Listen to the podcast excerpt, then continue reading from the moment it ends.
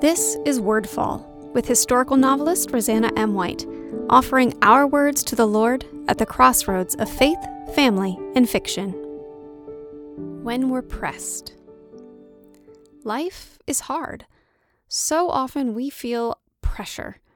People are pushing us, prodding us, poking us. Sometimes, when circumstances are weighing heavy, we get that tight feeling in our chest, right? Or in our stomach. Stress, overwhelm. We get tired. We get frustrated. We react. But how do we react? Or the better question, how should we react? In his sermon one weekend, my dad used this analogy, and it really struck me. Take an orange and squeeze it. Press it. What do you get? Orange juice, right? Not apple juice, not grape juice, orange juice. Take a sponge and squeeze it. What do you get? Whatever liquid it has soaked up. Take a plant and press it, and what comes out? The oils or fluids from inside the plant. Now, take a piece of rotten fruit and squeeze it. What comes out? Rot, decay, stench. Are you getting the picture? When pressed, what comes out of a thing? What's inside it. So let's take that back to us. What comes out of us when we're pressed? Okay, so the comedian in me wants to say blood and gross squishy red stuff. Bonus points if you get the Phineas and Ferb reference. But let's be serious. What comes out of us is what's within. So if we're frustrated, that frustration comes out. If we're unhappy, we spew unhappiness. If we're bitter, that bile's going to come oozing out of our mouths. But is that all that's inside us, even when we're not at our best? When we're people of faith, there is always something else inside us, or more accurately, someone else.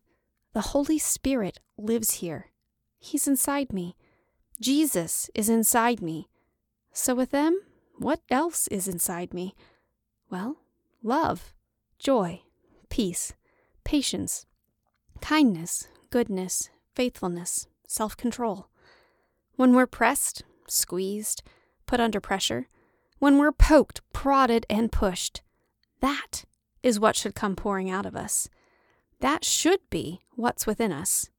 It's kind of humbling, right? When you're feeling the pressure of life, are you greeting it with love? With joy? Do we greet evil with goodness? Prodding with patience? Are we, when we're at our lowest, when we're being squeezed so much by life that the pain is palpable, shining with faithfulness? If we're not, then that says something about what's inside us and about what isn't. We can't pour out what we haven't soaked in, and we can't have good fruit inside us but spill out rot and decay. If that's what's coming out, it's because that's what's within. And if that's what's within, then we need to do some serious work on ourselves. We need to turn those rotten spots over to God and let Him prune them away. We need to plead with Him to fill us with the good stuff inside. And He will. Until our cup runs over with His light. It'll spill right out of us and right into the world. And then, when we're pressed, that's what people are going to see. They're going to see Him. I can't think of a more beautiful way to show people who Jesus really is. Check out roseannamwhite.com for information about me or my books and to subscribe to my newsletter. This episode of Wordfall is brought to you by the Tea Party Book Club. Books, tea, great conversation, all from the convenience of your own home. To see what this month's book is and to reserve a seat, go to roseannamwhite.com and click the Tea Party Book Club tab or follow the link in the show notes. Wordfall is a proud part of the Whitefire Podcast Network. Please visit whitefire.tv slash podcast for other shows I know you'll love.